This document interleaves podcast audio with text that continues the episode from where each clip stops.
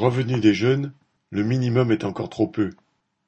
Dans cette société où les patrons sont de droit divin et peuvent licencier à tour de bras, et où les gouvernements n'ont de cesse de canaliser toutes les richesses vers les coffres-forts capitalistes, les jeunes, travailleurs ou étudiants, sont particulièrement touchés par la pauvreté.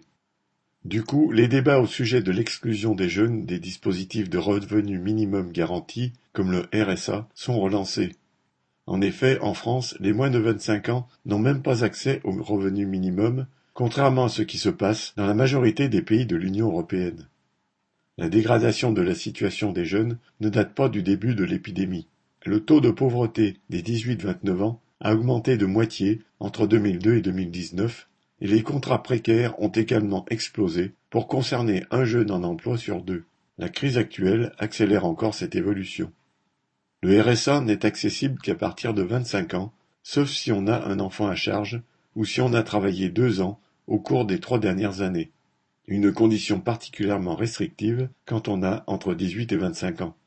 En dehors de cela, on ne peut compter que sur les allocations logement, encore faut-il avoir réussi à en obtenir une, ou sur des bourses si on est étudiant.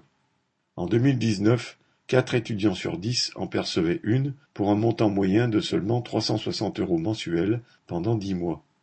Il existe aussi la garantie jeune, qui permet à moins d'un jeune sans formation ni emploi sur huit de toucher l'équivalent du RSA pendant neuf à dix-huit mois, après signature d'une convention avec la mission locale.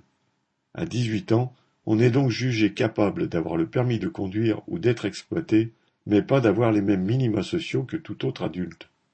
Le cynisme de ceux qui dénient aux jeunes l'accès à un minimum déjà bien insuffisant pour vivre, tout en aidant le patronat à faire exploser la précarité, à multiplier les destructions d'emplois, est révoltant. Un travail utile et dans des conditions correctes pour commencer à construire sa vie, voilà ce que devrait être un vrai minimum. Force est de constater que c'est bien au-delà de ce que cette société moribonde peut offrir aux nouvelles générations. Sacha Camille